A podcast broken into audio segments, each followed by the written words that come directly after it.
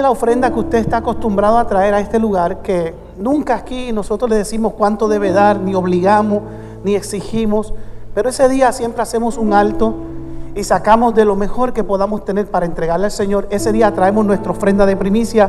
Si usted siente que esta iglesia es una iglesia de bendición, que es un lugar de bendición para otros, un lugar de refugio, esta misión tiene que seguir hacia adelante y ese día es el día que recogemos las primicias. Así que apúntese en esa lista y déjese eh, tocar por el Señor para que esta obra pueda continuar. Habiendo dicho eso, eh, el día antes de Acción de Gracia nos vamos a reunir algunos caballeros aquí para salir a recoger sus alimentos. El que quiera acompañar al pastor, pues me deja saber. Siempre vamos un grupito y tenemos la bendición de desde la tierra nosotros poder tener esa bendición de tomar lo que Dios nos da. Busque Romanos 15, verso 4. ¿Lo tiene? Es reverencia a la palabra. Todo aquel que quiera ponerse en pie, se lo agradezco. Romanos 15, verso 4. La palabra del Señor lee en el nombre del Padre, en el nombre del Hijo y en el nombre del Espíritu Santo. Dice así.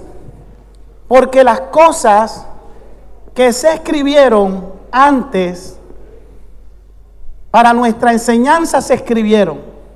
Vamos, yo quisiera que usted lea bien eso que dice ahí. Porque las cosas que se escribieron antes antes, ahí, no dice, ahí no dice que cualquier detalle, las cosas, y ahí entiendo yo que es todo. Mira el que está a tu lado y antes escribieron sobre ti. Lo que está en la palabra habla de ti. Amén. Por las cosas que se escribieron antes, para nuestra enseñanza se escribieron. O sea que si usted quiere saber qué va a pasar hoy, usted tiene que qué? Ya conmigo, leer la palabra. Si usted quiere saber por qué las cosas están pasando, usted tiene que leer la palabra. Si usted quiere saber qué va a pasar mañana, usted tiene que leer la palabra. Y si usted quiere saber cuándo el Señor viene, ni aún los ángeles lo saben. Dice la Biblia que ni los ángeles que están en el cielo saben el día y la hora en que vendrá el Maestro. A fin de que por la paciencia y pregunto, ¿cuántos son pacientes aquí? Eh, como que... Mm, mm, ah. ¿Dónde está la gente paciente aquí de la casa de mi padre? Dios está trabajando, ¿sí o no? Vamos, mire el que está a tu lado y dice, deberías, deberías. Dile, pero te entiendo, te entiendo. Ahora, mira el que está a tu lado. Esto, esto no lo hice por la mañana. Y dile, Dios necesita que tú entiendas por qué yo estoy aquí. ¿Ya se lo dijo? Ahora dígale, porque tú necesitas gente como yo para cambiarte a ti. Y ahora dígale, y yo necesito gente como tú para que Dios me pueda cambiar a mí. Eh, ya, yo ya prediqué. Hmm. Paciencia. Y la consolación de las escrituras para que tengamos esperanza. Padre, esta es tu palabra. Es bendita en sí misma. Yo creo, Dios, estoy más que seguro. Esta palabra va a hablar al corazón de alguien esta mañana. Esta palabra va a bendecir el corazón de alguien en esta mañana. Así como tocaste mi corazón allí en mi, casa mientras preparaba este mensaje y me hablaste al corazón, habla a la iglesia, yo creo que así será. En el nombre de Jesús y a los que nos están viendo a través de internet, lo creo en el nombre de Jesús. Mientras te sientas, dile al que está a tu lado, Dios es mi seguridad.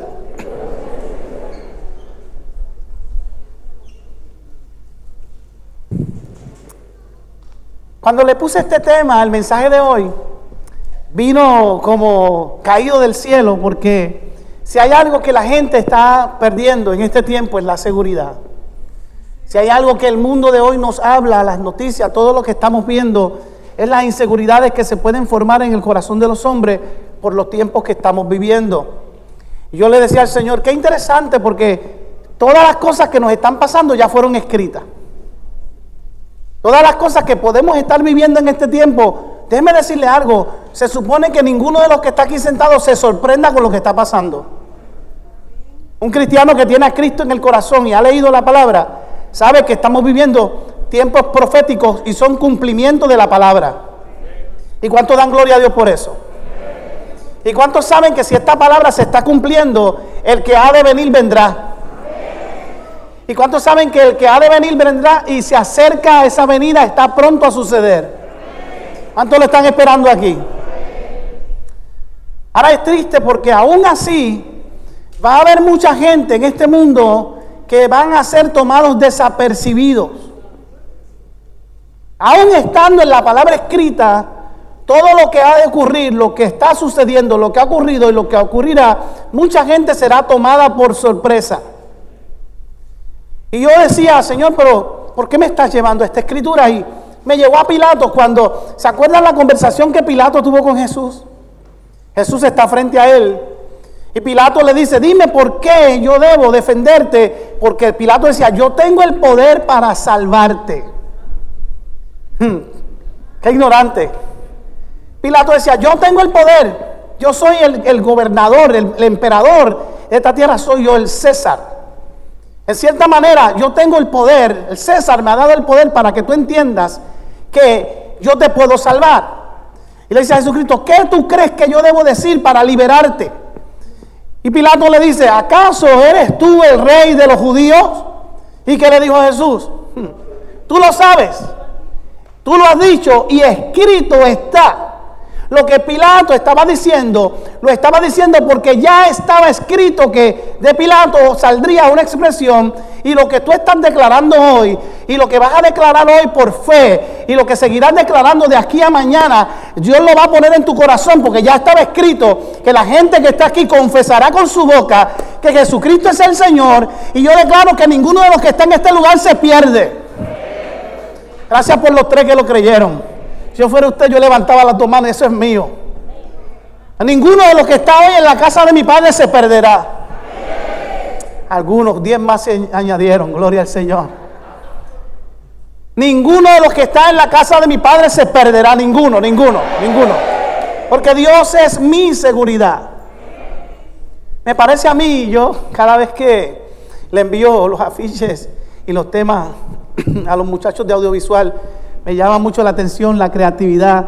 Me parece a mí que el Señor nos está poniendo hoy en caja fuerte y Él tiene la clave y ninguna alma forjada contra ti podrá prosperar. El único que tiene el código de acceso a tu vida y a tu salvación es Dios. Y Dios no va a permitir que nada, ni enfermedad, ni lo alto, ni lo profundo, ni lo bajo, ni ninguna cosa creada podrá levantarse. Las puertas del infierno no prevalecerán contra la iglesia. Me parece hoy que hoy la casa de mi padre la están poniendo en caja de seguridad. Amado, yo no sé, pero estoy, estoy, no sé si estoy predicando, estoy enseñando. Pero hay algo aquí, hay un fuego, hay un fuego de Dios. Mientras estoy haciendo esto y el Señor me dice, me lleva y, a lo que está escrito, la consolación, la paciencia, tengamos esperanza, nos dice el Señor. Iglesia, tengamos esperanza. A pesar de que el mundo nos está diciendo de que, de que no hay esperanza, de que esto va de mal en peor, de que las cosas se están poniendo mal. A alguien se le ocurrió decir en estos días que la vacuna que te van a poner es todo un veneno y que mucha gente se va a poner la vacuna y al par de semanas van a morir cientos de miles de personas y la gente sigue pensando en muerte, que si COVID-19, que si esto, que si lo otro, que si viene un, un virus que se llama el virus X, la gente va a tener hemorragia interna y todas estas cosas que están hablando negatividad mientras el mundo habla muerte. Yo vengo a decirte que hay uno que te está poniendo en caja de seguridad y te dice que Él pondrá ángeles que no podrán tocarte, ninguna plaga tocará tu morada. Él es tu refugio, Él es tu fortaleza, Él es tu seguridad. ¿Alguien lo cree aquí esta mañana? Estoy hablando con alguien aquí esta mañana. Yo lo creo, mi amado hermano. Y mientras estoy escribiendo, me viene a la mente un sabio llamado Albert Einstein. Y cuando eh, hay una frase que todos nosotros hemos dicho alguna vez en la vida, que usted la debe saber de memoria, que dice, y él dijo, no podemos tener resultados diferentes haciendo lo mismo. En versión Ezequiel Colón te la digo. No hay mejora sin cambio. Y este hombre, cuando, cuando nosotros hemos dicho tanto esa frase, yo decía, wow, mira qué interesante. Yo sabía, pero ahora que me traes a la memoria, no podemos tener resultados diferentes haciendo lo mismo. Me puse a buscar un poquito más y hubo una frase que dijo Albert Einstein que a mí me llama mucho la atención. Y esta frase decía, si no, si no puedes explicar de forma simple lo que has aprendido, es que todavía no lo entiendes lo suficiente. Mm. ¿Sabe qué pasa con la gente? Yo no sé, yo me encuentro con personas que me dicen, pastor, a mí me gusta como usted predica y la gloria es del Señor, pero me lo dice la gente porque cuando usted predica, lo que usted predica lo entendemos. Porque usted predica de manera simple. Y yo pudiera aquí cada domingo utilizar palabras de domingo, y a lo mejor usted quedarse con la boca abierta y wow, qué tremendo. Y, termina el servicio usted decir, wow, el mensaje de hoy del pastor estuvo poderoso, pero yo no entendí. La carita del oriente. Pero qué bueno que la gente viene, dice, pastor, no sé, pero es que de la manera, yo había visto eso mil veces, pero de la manera que usted lo explica, yo lo pude entender. Y entonces cuando veo que este hombre escribe esta frase y dice, si no puedes explicar de forma simple, es que todavía no lo has entendido de manera suficiente o lo suficientemente bien. Me parece a mí que hay gente que no se atreve a hablar de Dios porque todavía no han entendido a Dios. Eh, me parece a mí que un cristiano que tiene a Dios, aunque de manera fácil lo pueda, pueda hablar de Él, es porque lo tiene tienen del corazón y la Biblia dice que de la abundancia del corazón habla la boca. ¿Habrá alguien aquí esta mañana que no se avergüenza del Evangelio porque el Evangelio es poder de Dios? Cuando la gente te ve en la calle, ve a Dios en ti. Cuando la gente te ve en la calle, pueda decir, ese hombre habla como Dios. Ese hombre se parece a Dios. Ese hombre camina como Dios. ¿Sí o no, amado? Que la gente pueda ver que uno, que uno carga algo de parte del Señor. La intención de este tiempo es que tenemos que cargar a, Dios en nuestra vida. Y, yo me puse un poquito eh, filosófico y entonces escribí una frase. Esta no la escribió Aristóteles, ni Platón, ni Sócrates, ni Albert Einstein, ni Isaac Newton. La escribió el pastor Ezequiel Colón. ¿Quieres escucharla? Esta va para el libro. En tu conciencia está guardado todo lo que necesitas para sacar a Dios del anonimato. En tu conciencia está guardado todo lo que necesitas para sacar a Dios del anonimato. Aquí el que menos o el que más ha tenido un encuentro con Dios. El que menos o el que más ha tenido una experiencia con Dios. El que menos, el que más. Pero la gente dice, es que yo no me atrevo a hablar de Dios porque es que no lo entiendo. Es que Dios no hay que entenderlo, a Dios hay que obedecerlo. Y a mí me parece que hoy Dios está hoy retando personas en este lugar para que comiencen a abrir su boca, para que comiencen a declarar el Evangelio. Una de las razones por las cuales estamos aquí es la gran comisión, ir por el mundo, predicar el Evangelio a toda criatura. El que en mí crea será salvo. Tenemos una gran encomienda, amado. Y yo creo que nosotros tenemos la potestad y la virtud para, para empezar a hablar de lo más hermoso que nos ha pasado. ¿Para cuántos Dios es una buena experiencia? Para mí Dios es mi todo. Alguien me preguntaba y me decía, ¿y qué tú vas a hacer ahora? Y yo decía, ¿sabes qué? Lo mismo que he hecho siempre. Porque yo no le sirvo a Dios porque Él me sane o porque me deje de sanar. Yo le sirvo a Dios por lo que Él representa para mí. Y Dios para mí representa mi todo. ¿Me está siguiendo, amado hermano? Entonces, hay veces que nosotros tenemos que empezar a hacer nuestro el, tener la tranquilidad de que Dios es nuestra seguridad, Dios es nuestro amparo, Dios es nuestro punto auxilio, Dios es nuestra fortaleza, Dios es nuestro refugio. La Biblia dice, alzaré mis ojos a los montes, de donde vendrá mi socorro. Mi socorro viene de Jehová que hizo los cielos y la tierra. Me parece a mí que si alguien hoy aquí va a lanzar un SOS al cielo, puede lanzarlo con seguridad para, porque puede saber que Dios te está escuchando. Dios siempre te oye. ¿Sí o no, amado? Yo creo que la expresión que sale de nuestra boca debe salir con la seguridad y la confianza de que Dios nos está escuchando. Hay una historia que es una historia real y yo no sé si cuántos de ustedes saben lo que es los monjes estos que son monjes tibetanos. ¿Saben que se visten de rojo con una con una bufanda color tipo anaranjada o amarillo. Y estos monjes, se, ellos hacen un, un, voto de celibato y ellos no pueden tener alguna forma eh, contacto con mujeres, sino que ellos se van a su campamento allá por el Asia Menor y ellos se, se mantienen aislados. Y cuenta esta historia, que es una historia real, que un monje, eh, dos monjes, iba a venir una gran tormenta que iba a azotar el campamento y como ellos viven aislados, ellos decidieron hacer provisión antes de que llegara la gran tormenta. Y déjeme decirle algo, iglesia, a mí me han preguntado, pastor, ¿será bueno guardar alimento en este tiempo? Mire, guarde provisión, guarde alimento. Guarde agua, guarde alimentos enlatados. Si usted puede, cómprese una plantita y tenga, no sé, algunas personas están comprando eh, las placas estas solares. Prepárese, no hay problema, con prepararse no está de más. Es mejor, eh, es mejor precaver que tener que, que, que remediar. Pero escuche lo que le voy a decir aún en medio de esa preparación, yo no sé si tu seguridad está en la caja, eh, en, la, en la planta eléctrica o en el alimento que has guardado, no sé si tu seguridad está en Dios. Y estos monjes decidieron enviar a los dos más fuertes. Uno se llamaba Tanzán, dije Tanzán, no Tarzán. Y el otro no se llamaba Chita, se llamaba Guido.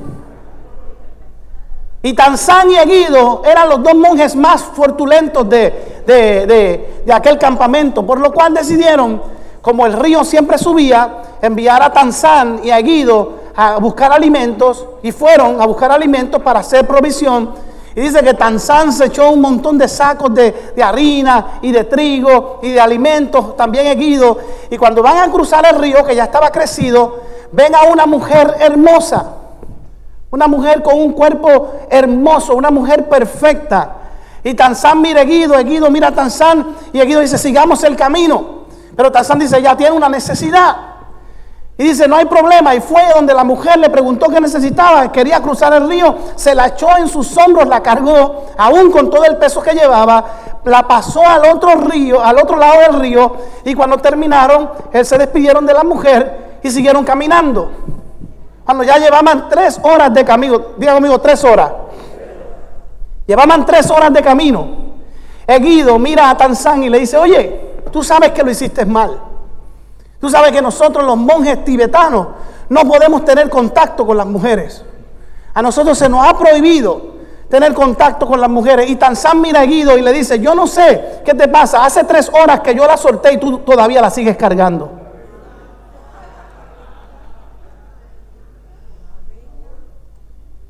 ¿Qué es lo que estás cargando todavía? Que hace tiempo debiste haber soltado y todavía sigues cargando. ¿Qué es lo que en tu vida el enemigo te ha quitado y te ha hecho sentir inseguro?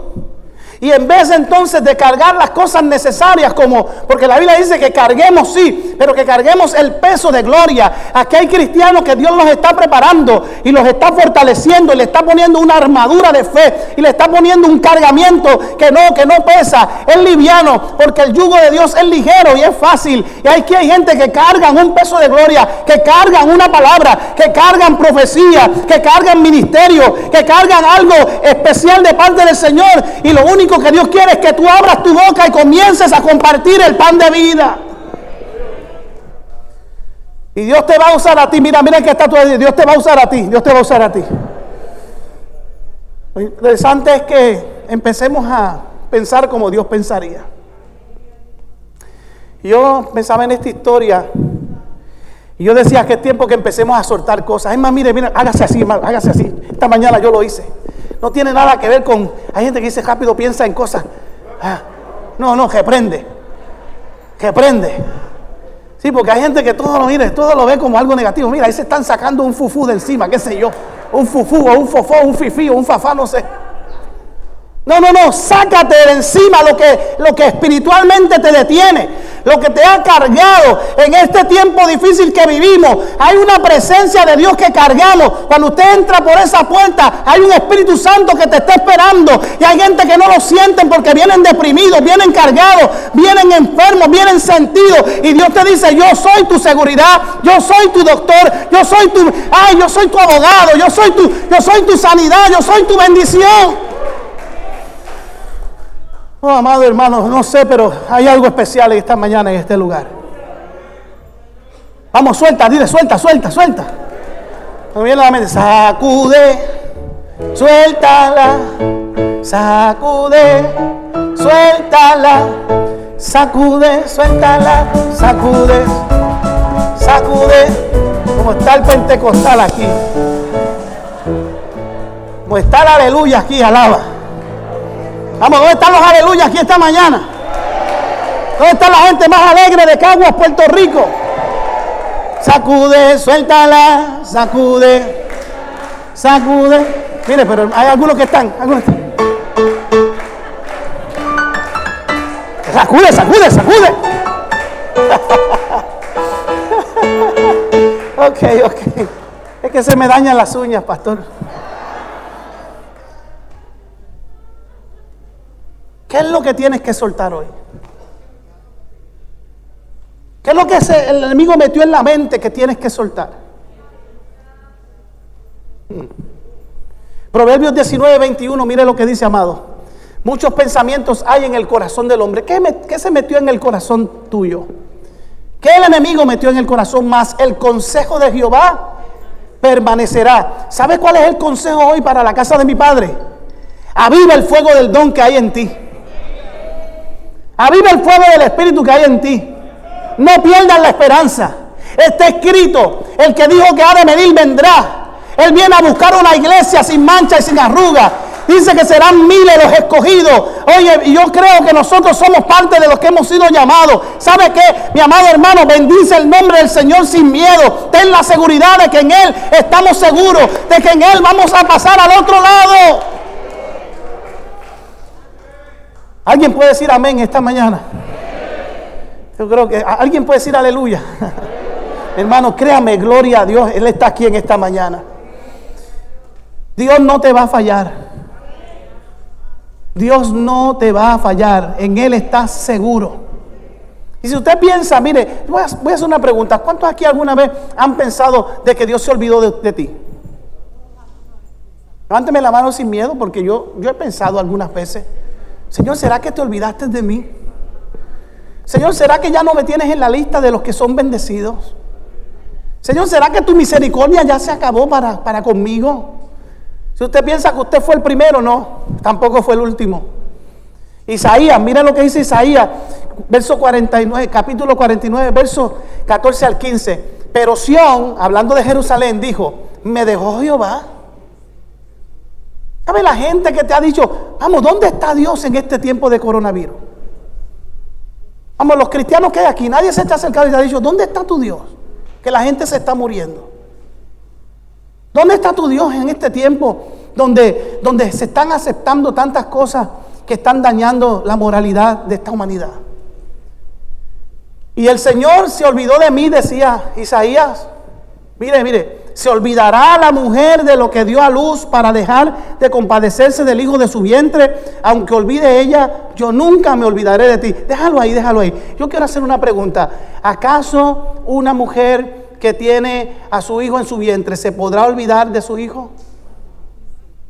Qué bueno, porque la pregunta es capciosa. Voy a preguntar otra vez. ¿Se olvidará la mujer de un hijo que pueda tener en su vientre? ¿Sabe qué? La respuesta es sí. Pastor, ¿qué me estás diciendo? La respuesta es sí. Porque si una mujer no se olvidara del hijo que lleva en su vientre, no hubieran abortos en este tiempo. Escuchaba a una mujer y, perdóneme, no tengo nada. yo sé que las mujeres que están aquí son mujeres de Dios y mujeres que preservan la vida. Pero escuchaba a una científica en estos días, doctor, hablando y decía: ¿Por qué se le hace tan fácil a una mujer abortar? Yo pregunto: cuando una mujer aborta, ¿qué parte de su cuerpo está eh, eh, ella está sacando de su cuerpo. Porque yo estoy seguro que si cuando una mujer va a abortar le dijeran, tenemos que cortarte una mano para poderte sacar el hijo, la mujer diría, no, a mi, cuerpo no lo tocas. Pero esa parte que está ahí, se le hace tan fácil deshacerse de, de esa criatura, porque esa criatura no necesariamente es parte del cuerpo de la mujer. Y la vida que ella está atrofiando no es su propia vida, es la vida de otro. Ay, pastor, este mensaje. No, lo que te estoy diciendo es lo que dice ahí. Se olvidará la mujer de lo que dio a luz para dejar de comparecerse del hijo de su vientre. Y después dice, aunque se olvide ella. O sea, hay la posibilidad. Porque la Biblia dice, aunque mi padre y mi madre me dejaren, con todo Jehová me recogerá. Y lo que está diciendo es el amor de una madre. Porque yo sé que hay mujeres aquí que darían su vida por sus hijos. Yo sé que hay mujeres aquí que criaron bien a sus hijos con valores. Que nunca quisieran que sus hijos se fueran de su casa pero aún la Biblia dice, si ese amor que es tan grande, que se compara al amor de Dios, te fallara, Dios no te fallará. Dios no se olvidará de ti. En el tiempo del coronavirus, Dios está contigo, iglesia. En el tiempo difícil, Dios está con sus hijos. Ahora mismo, Dios tiene ángeles que te cubran, que te guardan, que te protegen. Hay un cerco que está con los tuyos. Yo declaro que ninguna plaga tocará tu casa ni tocará tu morada. En el nombre poderoso de Jesús, tus hijos y tú están seguros. ¿Alguien lo cree conmigo? Oh, mi alma alaba al Señor. Qué interesante. Como la vida hace comparaciones, dejándonos saber que Dios no se olvida de nosotros. Me viene a la mente la historia de este padre tiene una hija y dice que cuando ella comenzó a crecer, él se dio cuenta que ella tenía habilidades para bailar, para danzar. Y la niña tenía tres añitos y el papá se la trepaba en los, los pies y él se movía para acá y ella se movía. Y él danzaba con ella a los tres años. Obviamente ella podía seguir los pasos del papá porque ella estaba encima de sus pies. La nena tenía nueve años y el papá danzaba con ella. La nena tenía once años y el papá se la trepaba en los pies y danzaba con ella. A los 15 años, todavía el papá se subía a su hija para danzar con ella. Pero un día, la vida le jugó una mala jugada, como dicen, y la niña se dejó llevar y quedó embarazada. Ella con la vergüenza, su novio la abandonó. Ella decidió dejar su hogar y se fue. Y una amiga de esas del camino se encontró con ella que sabía que ella bailaba con su papá. Y le dijo, oye, tú tienes talento para bailar. Acompáñame hoy a un club nocturno para, para adultos. Y no solamente vas a bailar, sino que cuando bailes vas a ganar dinero. Y si haces favores sexuales, mucho más todavía. Y esa niña se dejó llevar por esa mentira y cayó enredada. Y pasaron los años y ahora la niña que bailaba con papá, ahora bailaba con el primer hombre del camino que le ofrecía dinero por su servicio.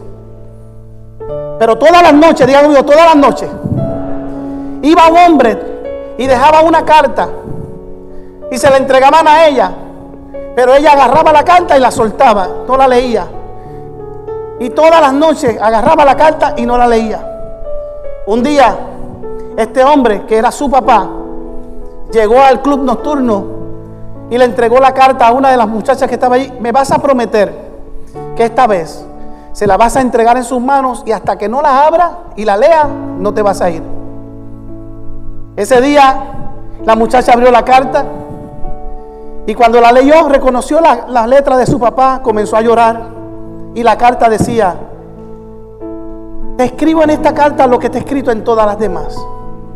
¿Será que me permites volver a bailar aunque sea una vez más contigo? La niña comenzó a llorar, regresó a su hogar, ya teniendo treinta y pico años de edad. Dice que con la angustia y la desesperación salió corriendo, se enfangó todos los, los pies y cuando llegó a su casa le dijo, papá, estoy aquí, perdóname. Y él dijo, hija, ¿Me permites bailar contigo? Papá, tengo los pies sucios, te voy a ensuciar los zapatos. No importa, súbete. Ven, quiero bailar contigo. Y dice que comenzaron a bailar una vez más. Me parece a mí que hoy el Señor indirectamente nos está diciendo, iglesia, ¿será que me das la oportunidad y la seguridad de volver a bailar contigo? Y aunque tú pienses que tu pecado o tu fracaso o tus enfermedades o tus frustraciones pueden ensuciar mi cuerpo, ya mi cuerpo te lavó con la sangre. Ven, trépate en mis pies, trépate en mi costado, trépate en mis hombros, trépate en las heridas de mi sien, en las heridas de mis manos. Yo vengo a cargarte, pero vengo a cargarte para vida eterna porque yo vengo a ofrecerte vida y vida en abundancia. Hoy mi sangre te redime de todo pecado. Me parece hoy que el Espíritu Santo nos está diciendo, me permites volver a abrazarte. Me permites volver a cuidarte. Me permites volver a ofrecerte seguridad. En medio de los tiempos, me permites volver a decirte que yo estoy contigo, que no me he ido. que yo prometí estar contigo todos los días de tu vida hasta el fin. ¿Habrá alguien que cree que Dios se merece un aplauso en este momento?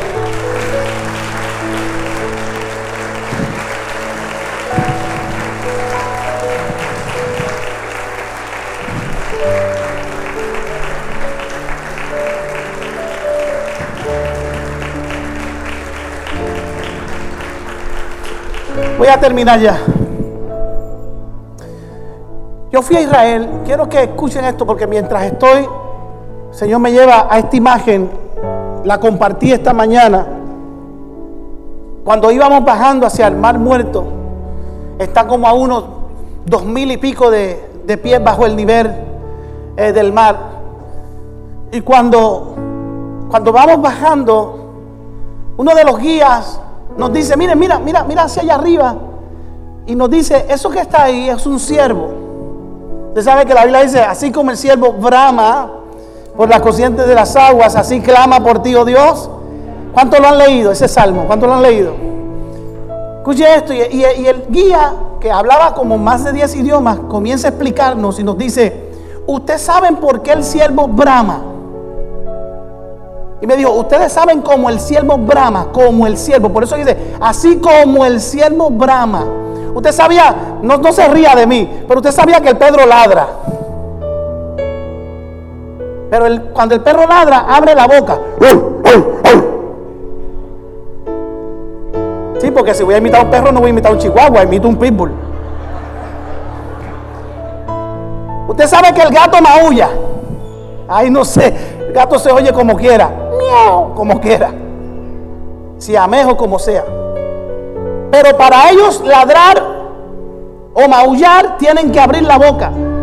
Pero el único animal cuando brama y no abre la boca para hacerlo es el siervo. Le explico, le explico. Qué bueno que me preguntan, o cierro, ¿no? Como que, ¿quiere que le explique por qué? Porque es que como el siervo brama, le explico. No, voy a cerrar aquí, solamente Migdalia quiere saber. Le digo, ¿sí o no? El siervo brama con su boca cerrada, porque normalmente cuando ellos suben a las alturas están heridos.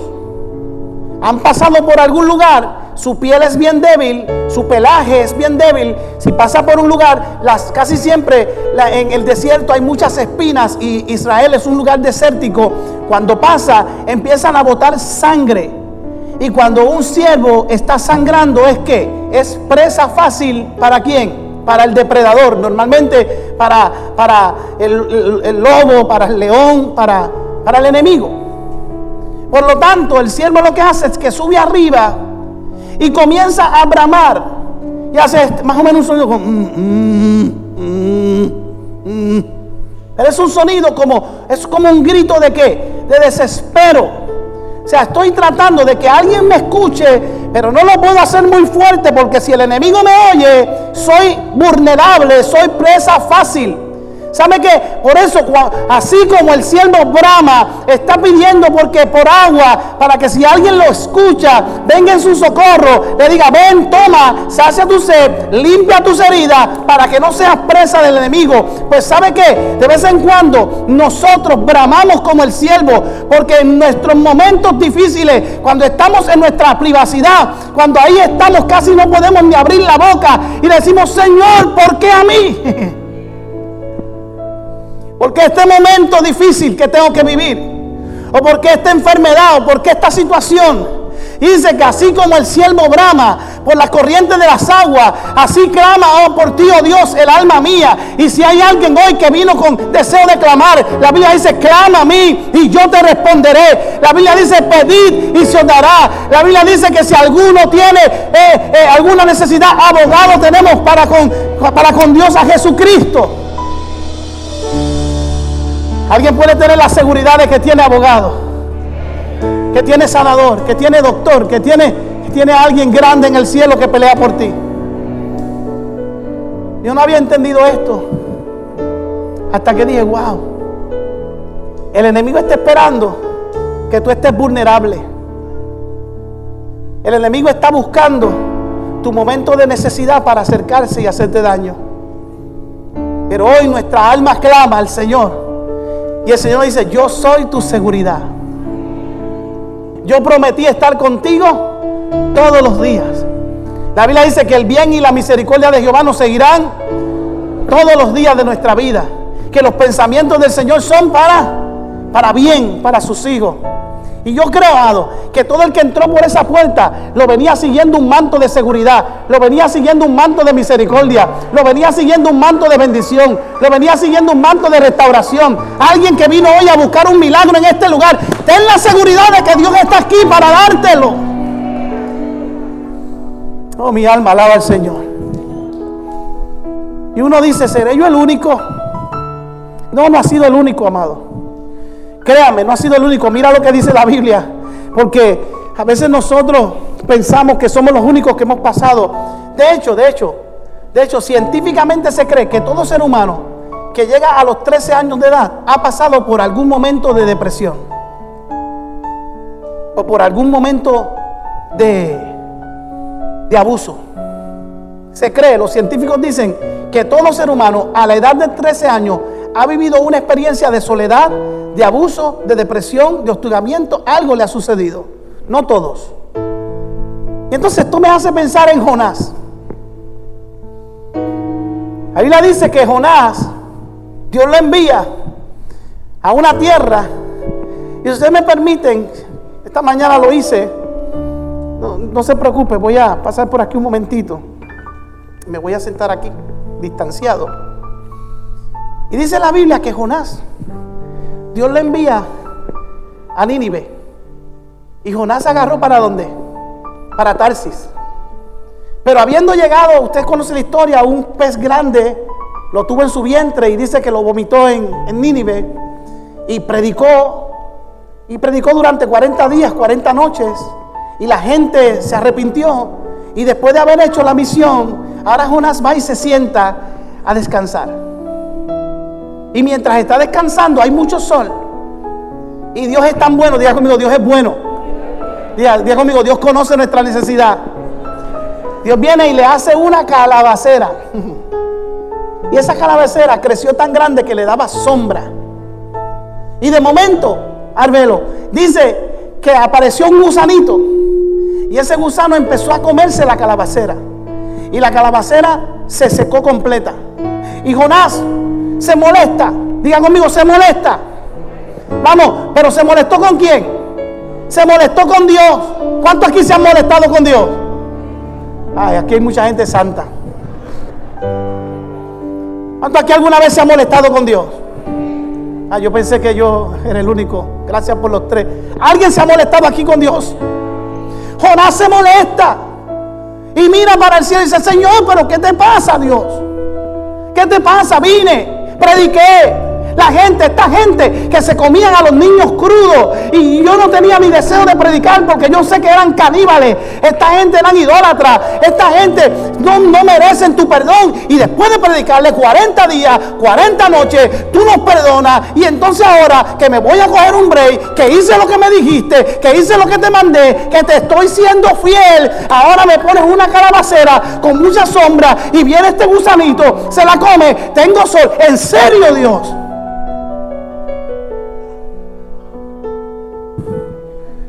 Y Dios mira y le dice, Jonás, Jonás, Jonás, ¿qué te pasa, hijo? No, no, no, no, ¿cómo que qué me pasa? Como tú sabes lo que me pasa. Que, que esta mascarilla y el coronavirus, estoy cerrado en casa. Y cuando voy a la casa de mi padre, hay gente que alaba, pero hay otros que no, alaba. No, eso fue, eso lo añadí. Cuando voy a la casa de mi padre hay un ambiente tan brutal y tan especial que yo no puedo venir a quejarme porque, porque si me quejo, aleluya, ese es nuevo también.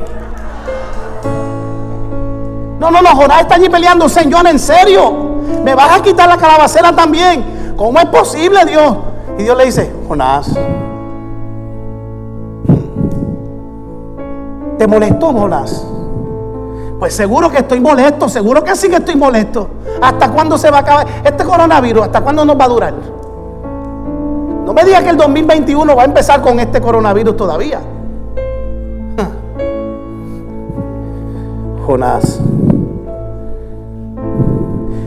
¿Qué pasa, Señor? Jonás.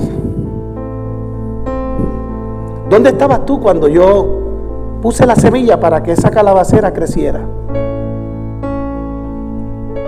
¿Dónde estabas tú cuando empezó a crecer y tú, en medio de tu depresión, te puse sombra? ¿Dónde estabas tú cuando esa calabacera significa el sustento de mucha gente que yo he alimentado con mis manos? Y yo la regué con el rocío de la mañana y con la lluvia de la tarde. ¿Dónde estabas tú, Jonás? ¿Te molestó, Jonás? A mí también me duele, Jonás. A mí también me duele. Pero quiero que sepas que en medio del dolor yo, yo hice provisión para mi hijo y envié a mi hijo y mi hijo pasó por el sufrimiento y no hay sufrimiento que haya sido más grande que el que mi hijo pasó. Y ya mi hijo se dio en la cruz del Calvario. Y allí él venció toda enfermedad. Y allí él venció toda escasez. Y allí él venció toda tribulación. Y allí él venció toda tentación. Y aunque se rieron de él y aunque lo criticaron, te voy a decir algo. Aquí hay hombres y mujeres de unción. Y te podrán vituperar, te podrán señalar, te podrán criticar. Pero un hombre y una mujer con unción nada lo puede detener. ¿Dónde está la gente de unción de aquí, de la casa de mi padre? ¿Dónde está la gente que va a seguir hacia adelante por encima del coronavirus, por encima de lo que venga? Aquí hay gente ungida de Dios. Y mi hijo estaba tan ungido que al tercer día fue a la tumba. Tuvo tres días en la tumba. Y al tercer día, la, muerte no pudo con él. La muerte no pudo con él. Y la muerte no podrá con nosotros. Porque el que cree en mí. Ah, alguien le puede dar un aplauso al que vive, al que reina.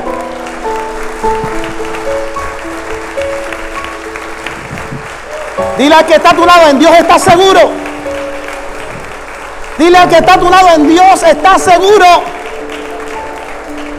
Vamos, pero díselo creyendo, en Dios está seguro. Cuando a nadie le importes en la tierra, cuando la gente te señale, cuando las noticias digan otra cosa, cuando el mundo no, no quiera seguir, hay un Dios que mira hoy a la casa de mi padre y te dice, yo apenas estoy comenzando contigo y te dice, ¿quieres volver a bailar conmigo?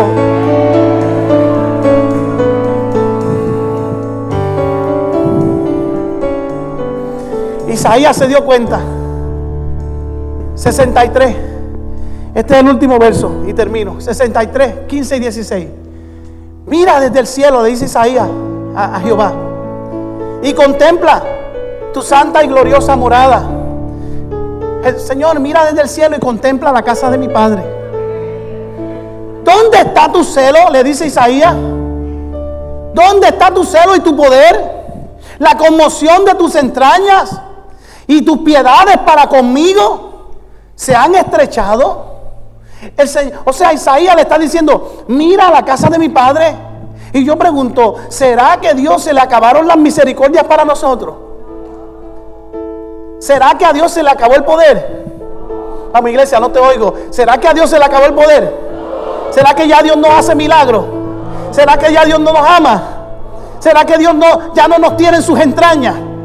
¿Será que las piedades de Dios se caducaron?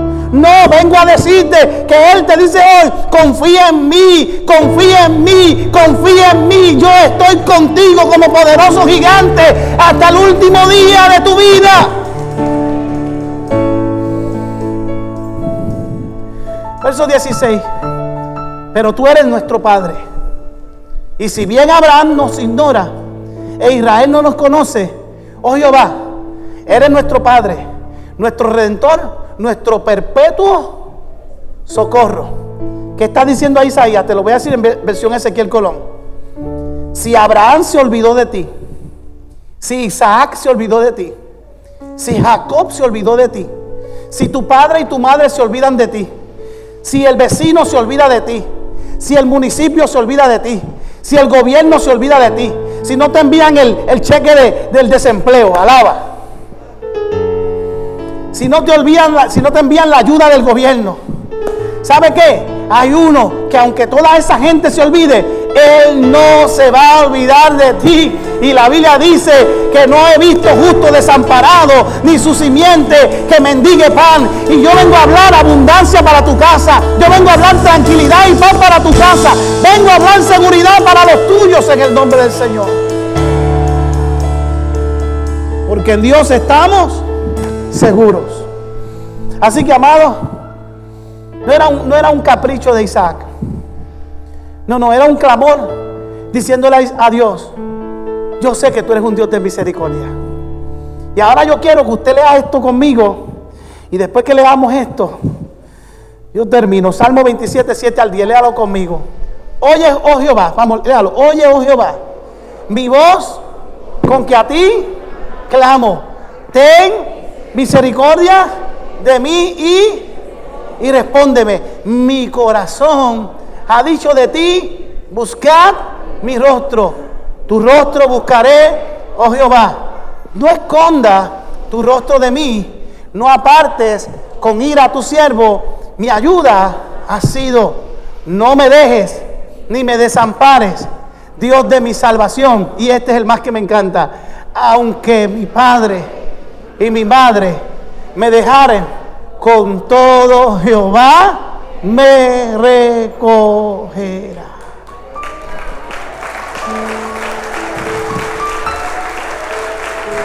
Dáselo fuerte, dáselo fuerte.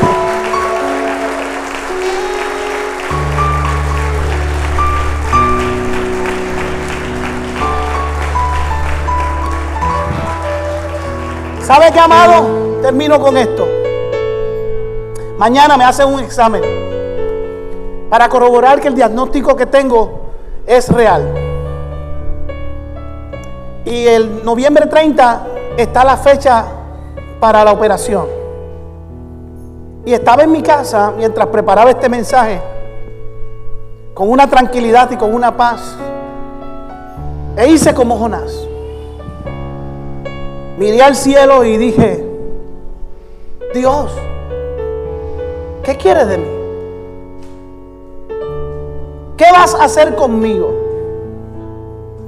¿Qué es lo que todavía tengo que aprender? Porque en este tiempo, si hay un tiempo, y lo puedo decir con tranquilidad y con autoridad, si hay un tiempo en el cual le estoy siendo fiel a Dios, es en este tiempo. ¿Qué quieres conmigo, Dios? ¿Qué quieres que haga? Vamos, dime, enséñame porque no entiendo. ¿Y sabe qué? El Señor me dijo, tres cosas quiero que hagas. Fue como si hablara a mi oído, audible. Tres cosas quiero que hagas. No te olvides de mi favor. No te olvides de mi gracia. Las primeras dos cosas las hago yo por ti. No te olvides de mi favor y no te olvides de mi gracia. Y le dije, ajá, y entonces, ¿qué es lo tercero? ¿Qué es lo que tengo que hacer? Me dijo, persevera.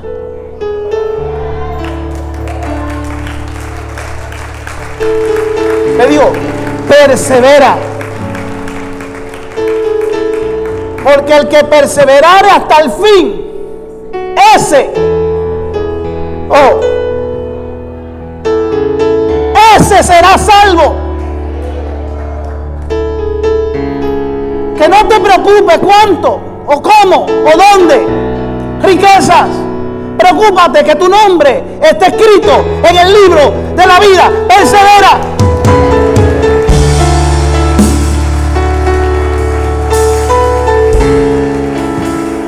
Y entonces me di un guille, alaba. Me di un guille y le dije, lo estoy haciendo. Y él me dijo, si tú estás haciendo tu parte, tranquilo, ten seguridad que yo voy a hacer la mía.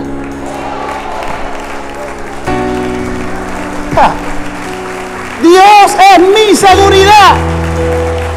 En Él estoy seguro. Para alguien puede adorar al que vive, al que reina para siempre. En Él estoy seguro. Y no le digo que lloré un poquito. Pero después me levanté y le dije, oh Dios, contigo quiero ir a todas. Envíame a mí. Necesito aprender más de ti. Necesito aprender un poco allí. Necesito aprender más de Dios, porque Él cuida de mí. Si una puerta se abre ahí, otra puerta se abre allí. Necesito aprender más de Dios, porque Él cuida de mí. Él cuida de mí. Vamos arriba otra vez, cántelo conmigo, por favor. Necesito aprender un poco aquí. Necesito aprender un poco allí. Necesito aprender más de Dios. Porque Él cuida de mí. Si una puerta se cierra aquí, otras puertas se abren allí. Necesito aprender más de Dios, porque Él cuida de mí. Dios cuida de mí. Canta el coro conmigo. Dios cuida de mí. Bajo la sombra de sus alas, Dios cuida de mí. Yo amo su casa y no ando solo porque Dios cuida de mí. Dios cuida de mí bajo la sombra de sus alas. Dios cuida de mí. Yo amo su casa y no estoy solo porque Dios cuida de mí. Ponte de pie, iglesia, cántalo conmigo. Dios cuida de mí bajo la sombra de sus alas, Dios cuida de mí. Yo amo su casa y mando solo porque Dios cuida de mí. Bajo la sombra de sus alas, Dios cuida de mí. Yo amo su casa y no solo porque Dios cuida de mí. Levanta tu mano derecha al cielo ahí donde está. Quiero hacer una pregunta, quiero hacer una pregunta. Baja un momento su mano, baje, baje su mano. ¿Habrá alguna persona hoy en este lugar que por alguna razón llegó y, y dice, wow, esa palabra es para mí? Es verdad, mi seguridad está en Dios. Es más, yo voy a hacer una oración de tal forma que la clave de, tu caja fuerte solamente la tenga Dios y no, nadie pueda descifrar cómo entrar a hacerte daño. Ponte en las manos del Señor. Habrá hoy aquí una vida que dice, yo entrego mi corazón al Señor y reconcilio mi vida con Él. Si hay alguien te atreves a levantar tus dos manos al cielo, habrá una vida hoy aquí para el Señor. Y dice, yo entrego mi corazón y mi vida le pertenece al Señor. Yo siempre hago el llamado porque he aprendido que siempre hay que hacer llamado. Si todos los que estamos aquí somos creyentes, amén. Si hay alguno que no tiene todavía a Dios en el corazón, ten por seguro, ten por seguro que Él no se va a olvidar de ti. Pero que no se haga tarde. Levante su manita ahora arriba al cielo. Y diga conmigo, Dios. No, pero dígalo con autoridad. Dios, estos tiempos son difíciles. Estos tiempos necesitamos tener la seguridad en ti. Hoy salgo por esa puerta confiado. Ninguna enseñanza más allá de esta prosperará para hacerme daño yo estoy seguro en ti. Mi casa y yo. Yo y mi casa serviremos a Jehová. Cubro mi familia. Cubro a los míos. A mis hijos. A mi entorno. Y sobre todo, esta iglesia, la casa de mi Padre, será refugio de miles. Vamos, dígalo creyendo, de miles. Lo creo y lo veré en el nombre de Jesús. Ahora, levante su mano al cielo. En ti está mi seguridad. Hoy me levanté seguro y me acuesto confiado. En ti viviré todos los días de mi vida hasta que tú vengas. Y nada, ni nadie me podrá apartar de ti. ¿Usted cree que Dios se merece un aplauso?